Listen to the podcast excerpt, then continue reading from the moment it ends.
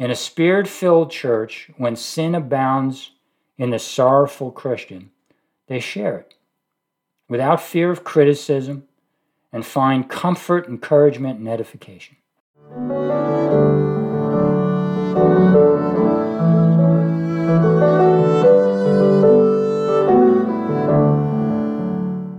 Hello, and welcome to this edition of That They Might Know, a podcast dedicated to proclaiming the gospel of Jesus Christ.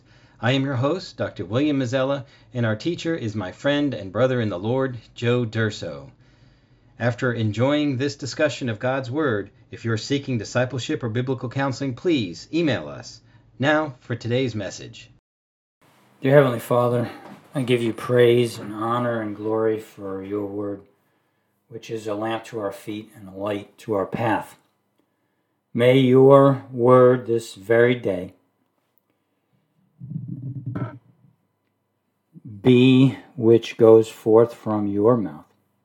It will not return to you empty, without accomplishing that which you desire, and without succeeding in the matter for which you send it. Lord, I know that this is your word. I don't know whether you're sending this out to soften and convert or to harden the hearts of our hearers. I pray, dear Heavenly Father, it would certainly soften my heart, and it would soften all the hearts that to, to those to whom you send it. Your will be done.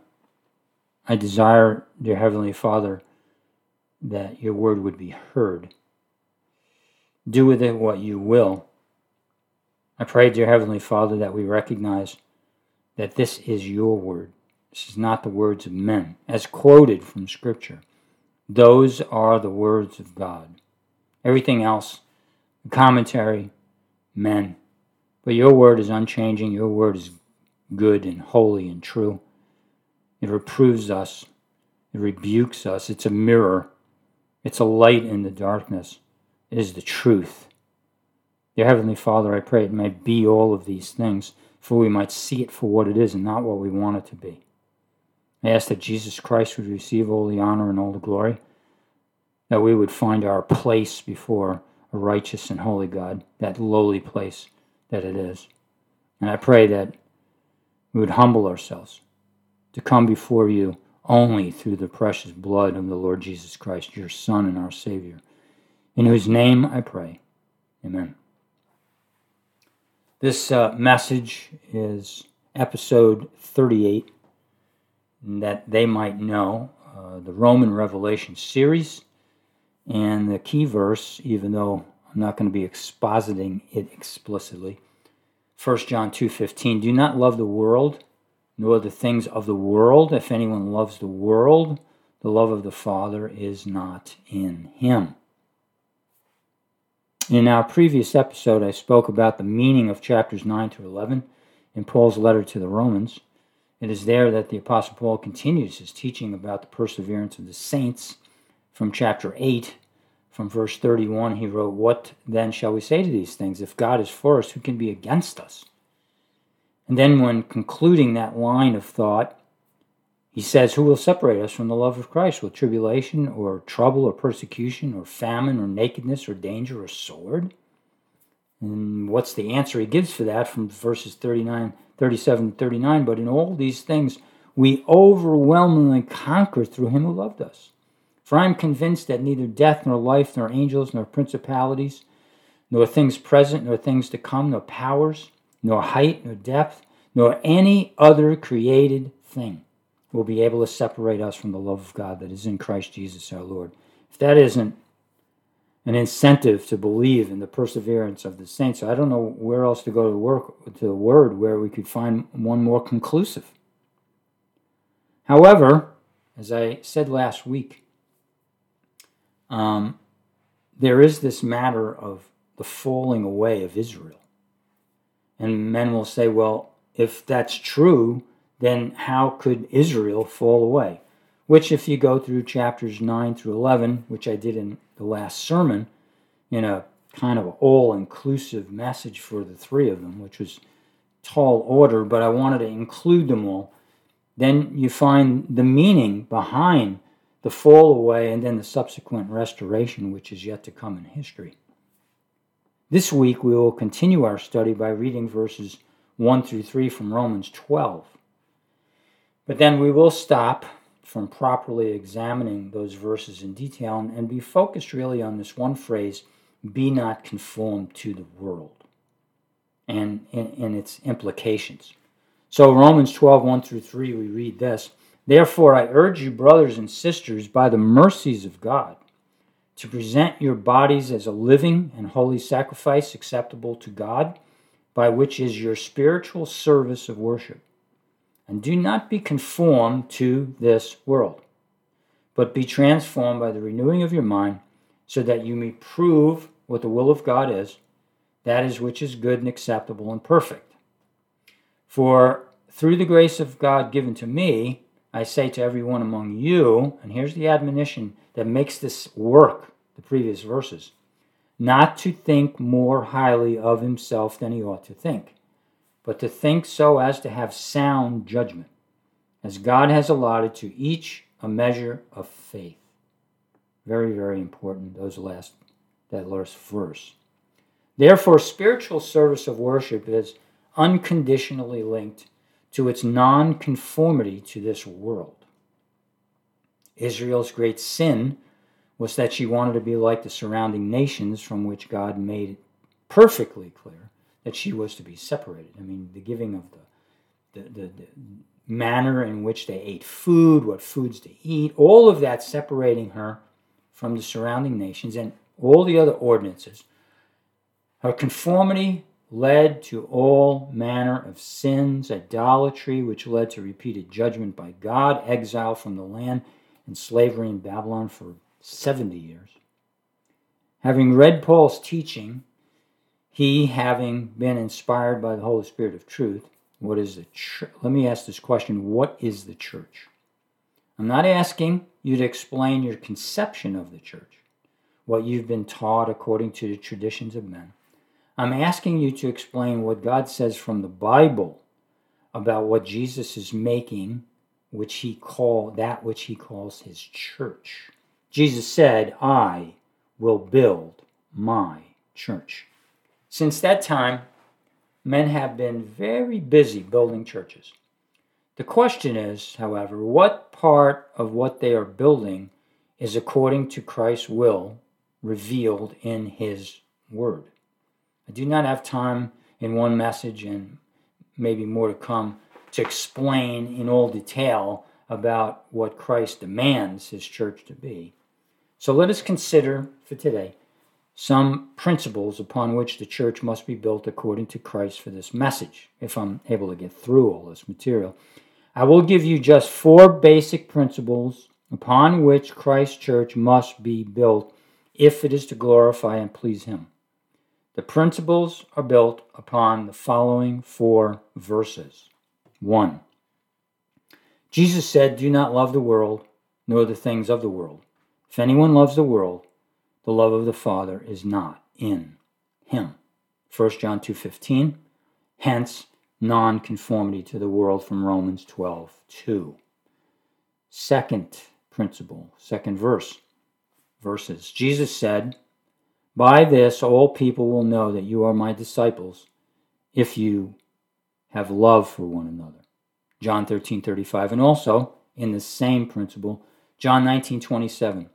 Then he, that is Jesus, said to the disciple, Behold your mother. And from that hour the disciple took her into his own household. 3. Jesus, under the inspiration of the Holy Spirit, said, quote, if we say that we have, and that's John under the inspiration of the Holy Spirit, said, if we say that we have fellowship with him and yet walk in the darkness, we lie and do not practice the truth. But if we walk in the light as he himself is in the light, we have fellowship with one another, and the blood of Jesus, his Son, cleanses us from all sin. 1 John 1 6 and 7. And then, fourthly, uh, Jesus came up and spoke to them, saying, quote, All authority in heaven and earth has been given to me. Go therefore and make disciples of all nations, baptizing them in the name of the Father and the Son and the Holy Spirit, teaching them to follow all that I commanded you. And behold, I am with you always to the end of the age. Matthew 28 18 through 20. As we approach principle number one, let me first ask the question How does the world view life? According to the reality in which we live, or as a fantasy that it wants to believe? If the world views the circumstances and consequences of life as a fantasy and not according to what it really means, or what they really mean, then the church is called out of all such fantasies and into the reality of God's truth. Let's, let's keep that thought in mind that living in reality and not a fantasy is primary to not being conformed to the world.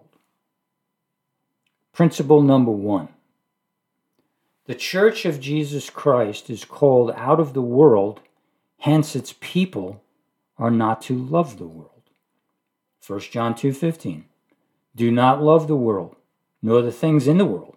If anyone loves the world, the love of the Father is not in him. Hence non-conformity to the world, Romans 12:2.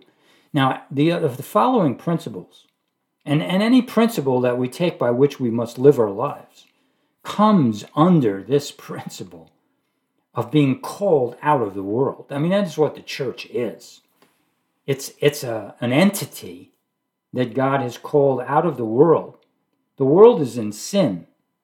The world is condemned under sin by God's righteousness and holiness, not what we view, not how we see things, because we've been tainted, we've been confused, we've been deceived. There's no deception in Christ. And the, the calling of the church is not to be conformed, it's non conformity to all that the world is. What we love, we set our affections on, we value, we honor. Whatever we love, which is contrary to God's ordained will, is idolatry. Whatever we love, that is contrary to God's ordained will is idolatry. We sin if we value vengeance, immorality, a proud look that is walking down the street like we are somebody. These attitudes are what we choose to be, and they, they are sinful. If we choose those, when we choose those, we become sinful. What is God telling us? us our view of life should be by saying to us, Love not the world. The world in Greek is cosmos, and first, and literally, something ordered, like the universe and creation. Now, that's not what he's talking about here. The second meaning in English term is where we get the word cosmetic, and it's derived from cosmos, i.e., something used to treat the face. What, what is that? Well, you know, when you put cosmetics on your face, the hope is that you won't look like you naturally do, which, you know, which is to put on a face. It's to put on an appearance for the sake of looking better than we are. All life through people act one way when in reality are something completely different. That might be hard to swallow. It happens to be extremely true. You ever go to a party where people were drinking? You know, alcohol has that ability to remove inhibitions. Now, when you remove the inhibitions, thereby people are revealed more for what's going on in the inside than you would normally see. See, there's, there's self control, there's self restraints to hold back what we think all the time. If we actually said what we thought about other people when we were in their presence, well, that would break up all, um, all, all uh, relationships. But see, there's a facade, there's a fakeness behind all people. The person who remembers how they acted when inebriated, they may feel very foolish, guilty, or, or full of shame for what occurred. The drunk gets to see themselves for what they are and not what they would rather think themselves to be or what they fake. This realization is, is what makes the prophets of God so hated. I mean, the world kills prophets. It killed Isaiah, sticking him in the hollow of a tree and cutting him in half. After healing a nation and proclaiming the truth more clearly than ever before, they hung Jesus on a cross. After scourging him and ripping the skin from his body, I mean, there's just no love for someone who tells the truth in this present world. For this reason, I'm going to quote a little bit from Jonathan Edwards, who uh, goes down in American history as the greatest philosophical and theological mind on American soil. He preached a sermon that lit a spark that began what we now know as, or some know as, the Great Awakening from 13 from 1730 to 70 in Great Britain and in America. Revival saw tens of thousands saved during that period of time and laid the foundation for the American experiment in democracy and our republic form of governance. The sermon that Edwards preached was called Sinners in the Hands of an Angry God. In Edwards' sermon, he gave a reality to humanity's condition before a holy God, perhaps like no other. Here are some of the quotes, but I'm, I'm, reading, I'm, I'm reading this because I want us to see humanity as Edwards saw it through the word. And these quotes come from scripture that he was using where men would fall in due time. And he takes all the parts of that particular verse, it's more than that, uh, to explain it. But I'm, I'm not using, I'm not trying to exposit that verse. I'm just saying, showing just how honest, what a prophet the man was, and how fearless he was to tell his congregation, which never forgave him by the, for the sermon, by the way, um, but just how how people are before God in this world. All of us, for all have sinned and come short of the glory of God. And this is what he, he said, quote, They, sinners, deserve to be cast into hell so that divine justice never stands in the way. It makes no objection against God using his power at any moment to destroy them. Yes, on the contrary, justice calls aloud for an infinite punishment of their sins. Again, it is not because God in unmindful or is unmindful of their wickedness and don't resent it that he don't that he doesn't let loose his hand and cut them off. The wrath of God burns against them. Their damnation does not slumber. The pit is prepared, the fire is made ready. The furnace is now hot, ready to receive them. The flames do now rage and glow. Again, I quote There are in the souls of wicked men those restraints. There is laid in the very nature of carnal men a foundation for the torments of hell. There are those corrupt principles in reigning power in them and in full possession of them that are seeds of hellfire. These principles are active and powerful and exceeding violent in their nature.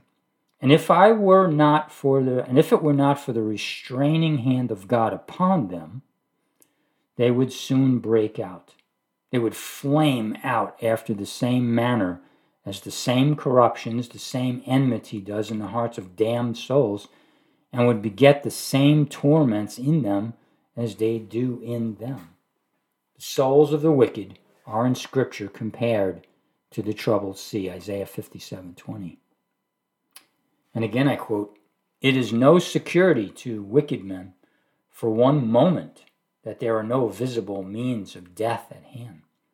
Tis no security to a natural man that he is now in health and that he doesn't see which way he should now immediately go out of the world by any accident, and that there is no visible danger in any respect in his circumstances.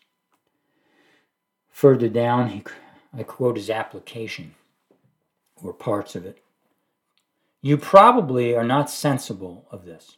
You find you are kept out of hell, but don't see the hand of God in it, but look at other things as the good state of your bodily constitution, your care of your own life, and the means you use for your own pres- preservation.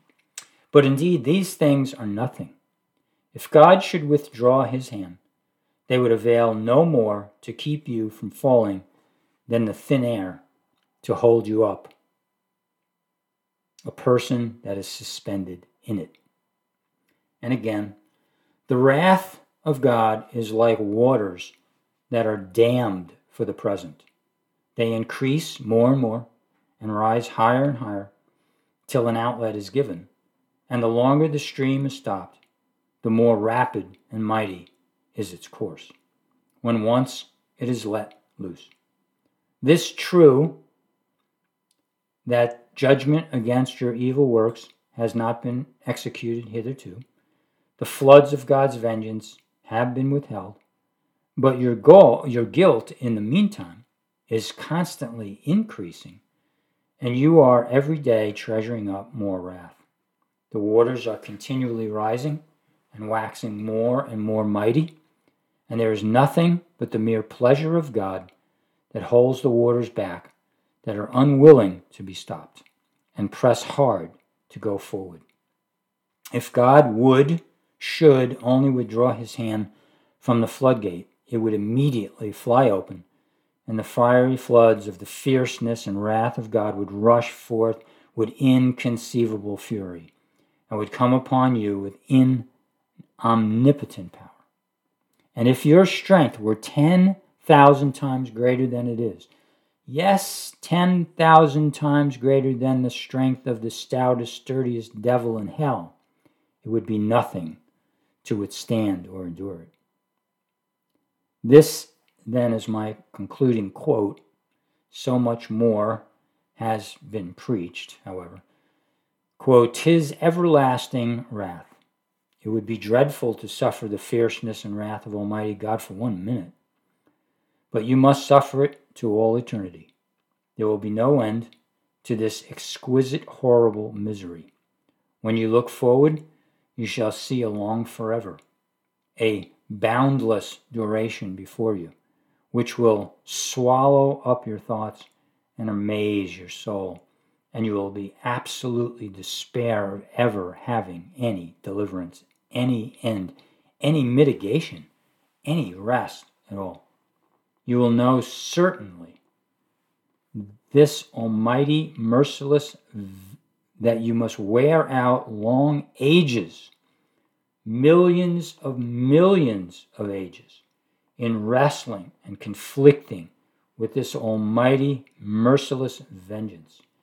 And then, when you have so done, when so many ages have actually been spent by you in this manner, you will know that all is but a point to what remains, so that our punishment will indeed be infinite. I do not say these things to mock any person, to mock humanity. It's not my place. That's above my pay grade. there's no judgment for any of us to make in regards to anyone else or of mankind itself. It's not about judgment, it's about seeing clearly what God sees when He views us as people.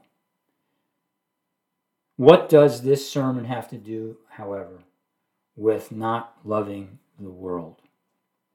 Well, I've already explained that the world lives in fantasy and it places a facade over itself so it doesn't have to look clearly what it truly is. It took a revival of God for a preacher to proclaim with perfect clarity the condition of men, or close to perfect, before a holy God, compared to how we usually look at ourselves. God is now and has been seen increasingly for the last 150 years as a God of love, as though there were no wrath and anger attached to his righteous character. There is no gospel apart from God's wrath. There's no salvation apart from eternal punishment. We're not being saved to a better life. We're being saved from eternal damnation. That's the reality. God is equally righteous and merciful. Through the grace of God, people can repent and believe in God's saving work in Jesus Christ. However, apart from His grace, all, all, I say all people are damned to an eternity in hell because of our pernicious, wretched, wicked, disobedient, irreverent way we treat our Creator. God is not all loving and nice. No matter what the world demands, we preach. The church does not take its marching orders from the world. It does not put on a face like the world. It most definitely must not accept the lies that the world tells in our day. The church has been inundated with worldly lies, just like Israel was. Its worship is cheap, theatrical, its leadership high minded and conceited, and its salvation built upon what has been called easy believism. I mean, these things that I'm saying here have been said for a, a century.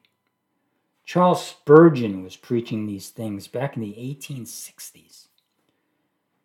Jonathan Edwards was concerned about these things in, in the 1830s, in the 1730s. I mean, just go back and it's just repeated and repeated. I'm just repeating what other men have said and thought. I'm just repeating what other men have seen in God's Word. Jesus said, If anyone wants to come after me, he must deny himself, take up his cross, and follow me. For whoever wants to save his life will lose it, but whoever loses his life for my sake will find it. For what good will it do a person if he gain the whole world but forfeits his soul? Or what will a person give in exchange for his soul? You know, according to the Greek, to follow Jesus, we must hate ourselves or be unwilling to associate with what we once were before repentance and faith. We were liars, deceiving and being deceived. Romans 1. There is no place for deception when following the source of truth. That's Jesus Christ. That brings us to principle number two after having considered loving not the world. Principle number two the church of Jesus Christ is organic, personal, loving, and not an institutionalized school of learning. Quote Jesus said, By this, all people will know you are my disciples if you have love one for another. And then their following verse it is also written in John 19:27, Then he Jesus said to his disciple, Behold your mother. And from that hour the disciple took her into his own household. So principle 2, the church of Jesus Christ is organic, personal, loving, and not primarily institutionalized school of learning. Some will say to me, is not teaching a vital part of the church's responsibility, to which I will reply to that person. It depends on how we define learning. Whenever Jesus used the word teach, he never meant mere intellectual assent.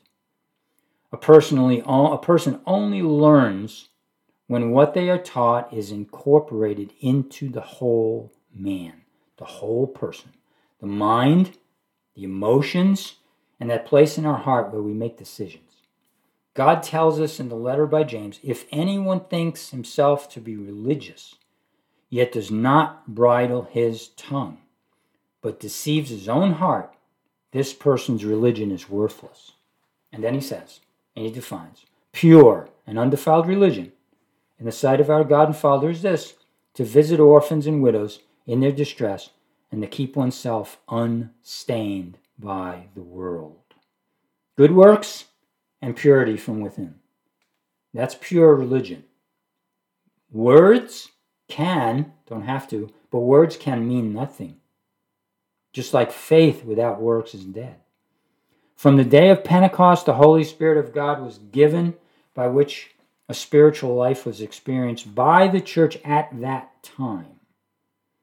By spiritual life, I mean this that life which is not of the flesh, unaided by the Spirit of God.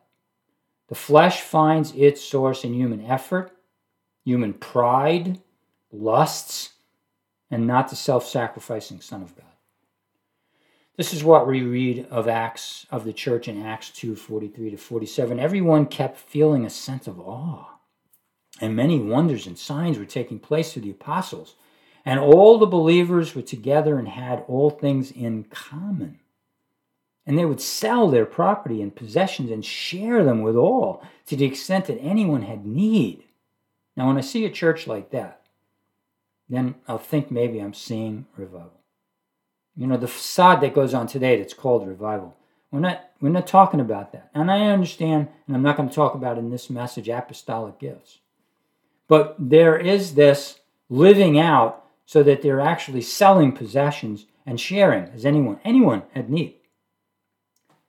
It continues day by day, continuing with one mind in the temple and breaking bread from house to house. They were taking their meals together with gladness and sincerity of heart, praising God and having favor with all the people. And the Lord was adding to the number day by day those who were being saved. Now let's be honest with one another. Look, and I'll be the first one to say, look, I have fears, I have sins, I, am accosted by temptation and testings. I'm just like every other man.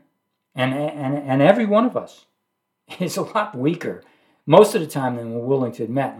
Admit, you know, especially you know maybe in our own quiet closet. Now, hopefully, that's what we're doing to admit what is really going on in our heart. But this church, you know, we have to ask the question what was really going on day by day with one mind in the temple and breaking bread from house to house. You know what Luke was revealing by those words? Day by day, with one mind, in the temple, and breaking bread from house to house. This church was bold in public, and they also honored Christ in private. They broke bread together in their homes. There were no great church buildings. They became close. They were of one mind. They fellowshiped together. They learned. They accepted the things of the apostle taught, and by the Holy Spirit, they shared those things with one another. There was no senior pastor, no great arguments over theology. There were no great seminaries and no universities, only people filled with the Holy Spirit. Stephen, a man filled with the Holy Spirit as a deacon who waited on tables, preached to the stoning of his body and the honoring of Christ. In that day, those who were greatest behaved like the least and became servant of all. How far are how far we have all come. God have mercy. The day of ben- the day of Pentecost was the very first period of spiritual revival in the history of the church. Revival is not of the flesh. It does not originate in fleshly people. It is not according to a human timetable and it always glorifies the Son of God and not the people involved. Let me say that again. Revival is not of the flesh. It does not originate in fleshly people. It is not according to a human timetable, and it always glorifies the Son of God and not the people involved. From the first day onward, the people were in awe. This is not merely intellectual. Awe touches a person deep down in their soul. It moves their emotions. It bows them before God in deep humility.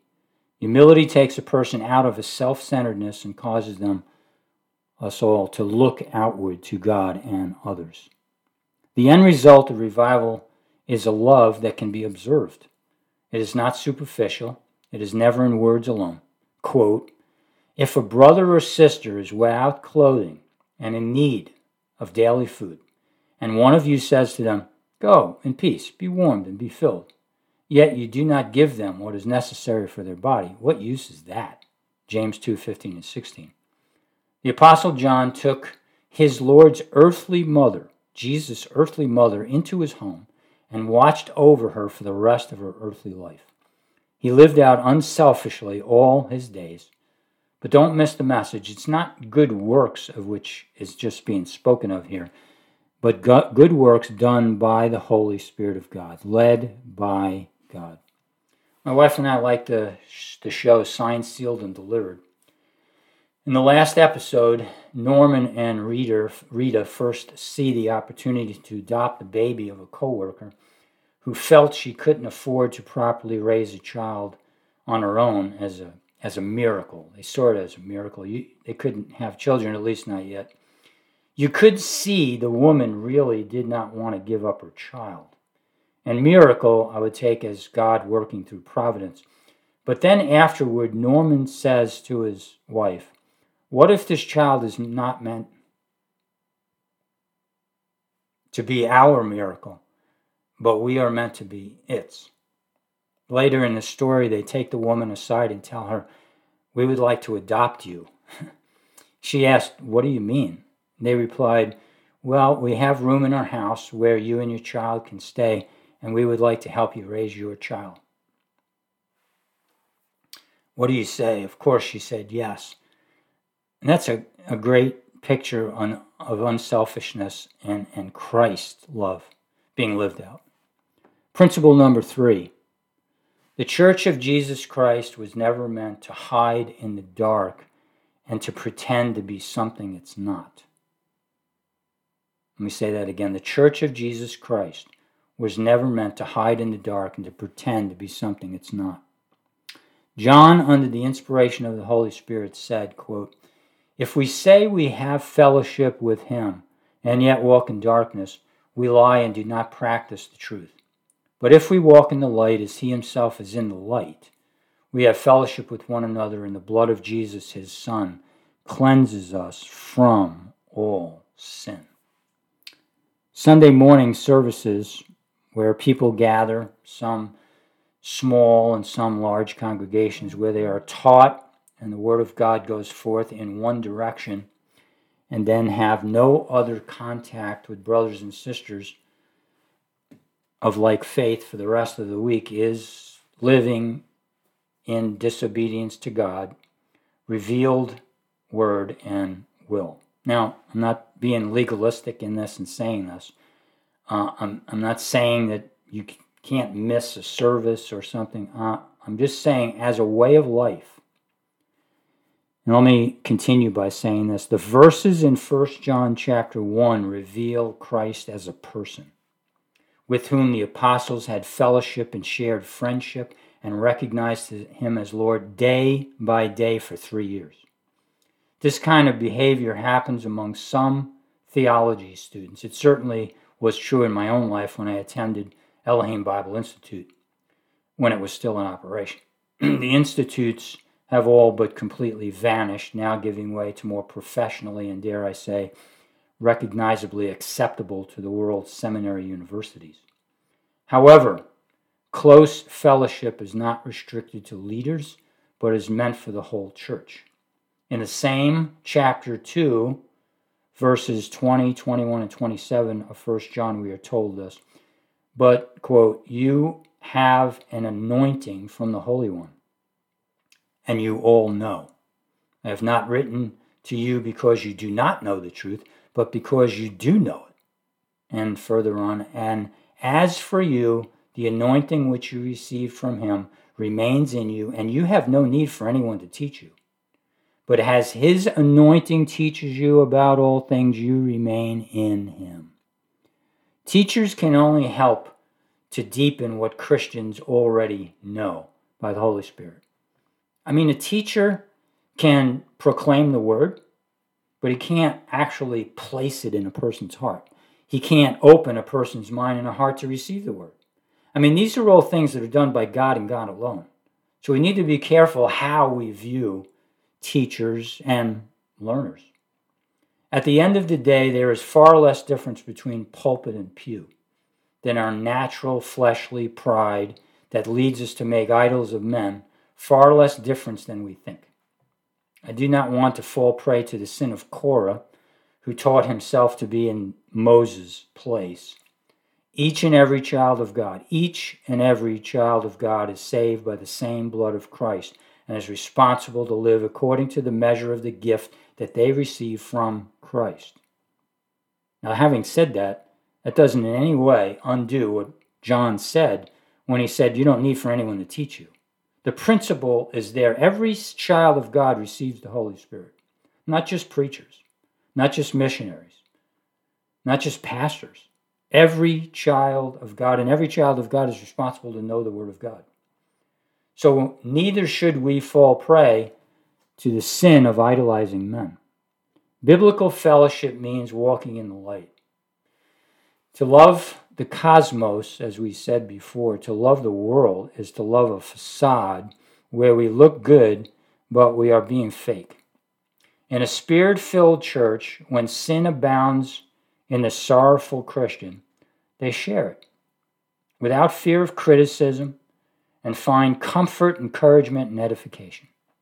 When sin abounds in the rebellious, there is confrontation and exhortation, or eventually, over sufficient time, church discipline in love and in prayerful hope of restoration. Where these realities do not exist, there is no loving church in behavior. No matter what the people think or believe about themselves, and no matter how much teaching from the pulpit takes place. Learning is about application, it's about living it out. It's not just about holding ideas in the head that we never put to practice. And believe me, there are enough scripture in the Bible to talk about these matters of accountability. Principle number four the Church of Jesus Christ never assumes faithfulness on its own part, but lives a life of self evaluation. Quote, and Jesus came up and spoke to them, saying, All authority in heaven and on earth has been given to me. Go therefore and make disciples of all the nations, baptizing them in the name of the Father and the Son and the Holy Spirit, teaching them to follow all that I commanded you. And behold, I am with you always to the end of the age. Matthew 28 18 through 20.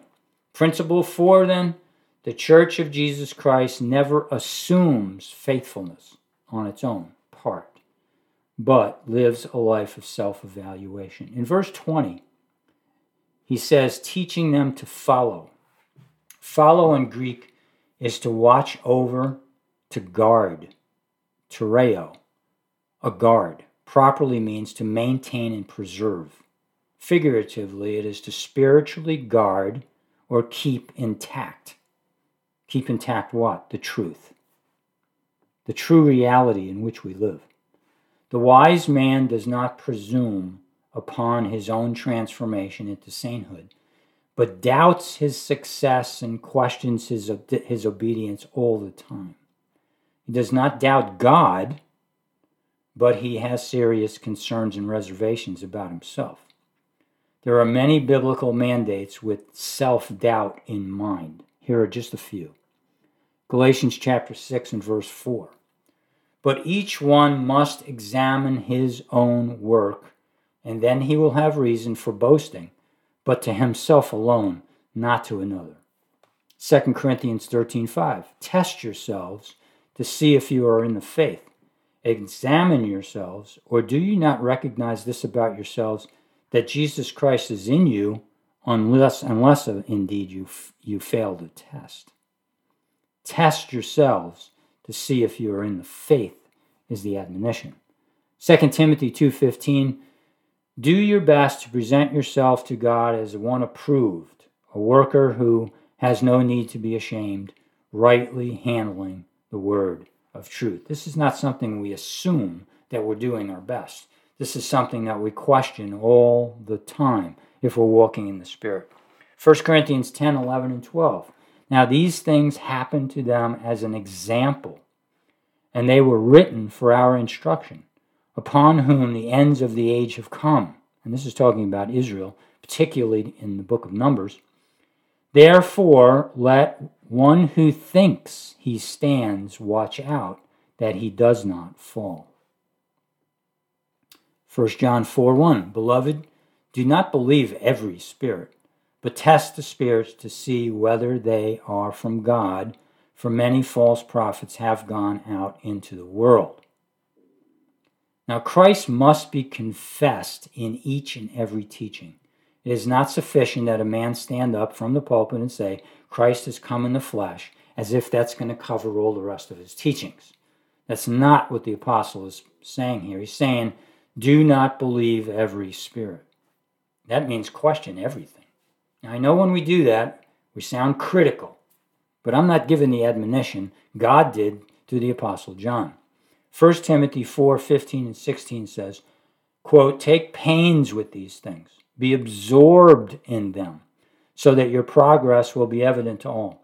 Pay close attention to yourself and to the teaching. Preserve, persevere in these things. For as you do this, you will save both yourself and those who hear you. Take pains, be absorbed. In this, we progress. Our progress will be evident. And then he says, pay close attention to yourself. That's self evaluation. And then lastly, 1 Corinthians chapter 3, verses 3, 4, and then 12 through 15. Quote, For you are still fleshly, for since there is jealousy and strife among you, are you not fleshly? Are you not walking like ordinary people? The question is here, that's end quote. There is strife in the church today. That's not really a question. If you say, no, there's no strife in the church, well, you're not really aware of what's going on. The church is fractured into thousand little bitty pieces, and every piece being separated from the whole dishonors Christ. Did you catch that? every piece fractured into it, every piece separated from the whole dishonors Christ. Now, what separates the church? Well, people in one church or another, or people within the same church, looking in a divisive way that they're right and everybody else is wrong. I mean, there's only one right and one wrong. God's not confused. The word is all unified. So when people divide from one another because of differences, we all need to step back and say, Am I right here? Or am I just going by what I hear? Am I going by what's being taught in the church without really, really giving it the pain of studying God's word that it needs? He goes on in this section and says, Now, if anyone builds on the foundation with gold, silver, precious stones, or, and or is not in the text, wood, hay, or stubble, each one's work will become evident, for the day will show it because it is to be revealed with fire and the fire will test the quality of each one's work. If anyone's work which he has built on remains, he will receive a reward. If anyone's work is burned up, he will suffer loss, but he himself will be saved, yet only so through fire. Now, do not misunderstand what's being said here. This is not a judgment for sin. This is not the great white throne judgment. This is the Bema seat. This is where Christ hands out rewards. So sin is not the issue, just empty works. Just things that could have been done better, but they weren't. The, the apostle makes it clear when he writes these words. It's exactly what's going on. He says, quote, Do you not know that you are the temple of God and the Spirit of God dwells in you? If any man destroys the temple of God, God will destroy him. For the temple of God is holy, and that is what you are. The temple of God includes every person. This is end quote. The temple of God includes every person in whom the Holy Spirit of God dwells. Breaking off pieces as if they did not belong is to destroy the temple of God. We do not break off a piece when we exercise exercise church discipline because the hope there is them to come back, and they will come back if they belong to Christ and if it's done in the spirit of love and led by the Holy Spirit and not the flesh. But when we tear pieces off, saying to ourselves, you know, this, these people are no good, or these people aren't right, without giving them the proper love they deserve as actually being part of the temple of God, if in fact they are, then this is wood, hay, and stubble. This is not gold, silver, and precious stones. It is better to be tested by fire now than to disappoint our Lord then.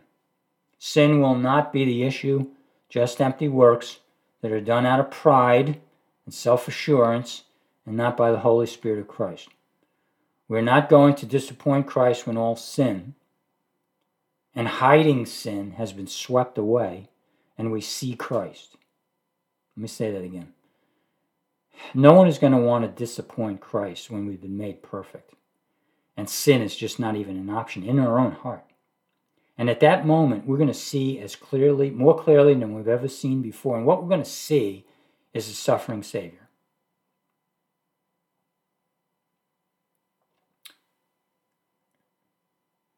And none of us are going to want to see that suffering Savior in light of our own poor way in which we may have lived, particularly in tearing apart the church by undue criticism. There is a discernment that must take place, and there's a judgment which would never take place. And if you can't properly discern between the two, you need to work on it. I hope this sermon helps that. Love not the world, and be not conformed to this world, but be transformed by the renewing of your mind. That only happens when we study the word for ourselves. We delve into it as a mirror that, that shines all the dirt on our own face. And then we see the blood of Christ to cleanse it away and walk in the light of His word. Heavenly Father, I thank you for your word. I thank you for this opportunity to share this message from Romans chapter 12, 1 to 3, and 1 John chapter 2, 15. I ask your Heavenly Father that you would again open our hearts and our minds to not just know these things, but to apply them so that we can live them out. Lord, we can't live to perfection. Um, when we pass from this life, we will join those who are, uh, are the souls of righteous men made perfect. In that hour, in that hour alone, we will be made perfect. Now we, we walk, as we walk in the light, we walk not as those who say we have no sin and make God a liar, but we walk as those who know we have sin and we reprove ourselves in that. I pray, dear Heavenly Father, that each here would enter into this truth and the reality of word that's really meant to cleanse us from sin and, and to enable us to be obedient. I ask these things for your honor and glory in Jesus' name. Amen. Amen.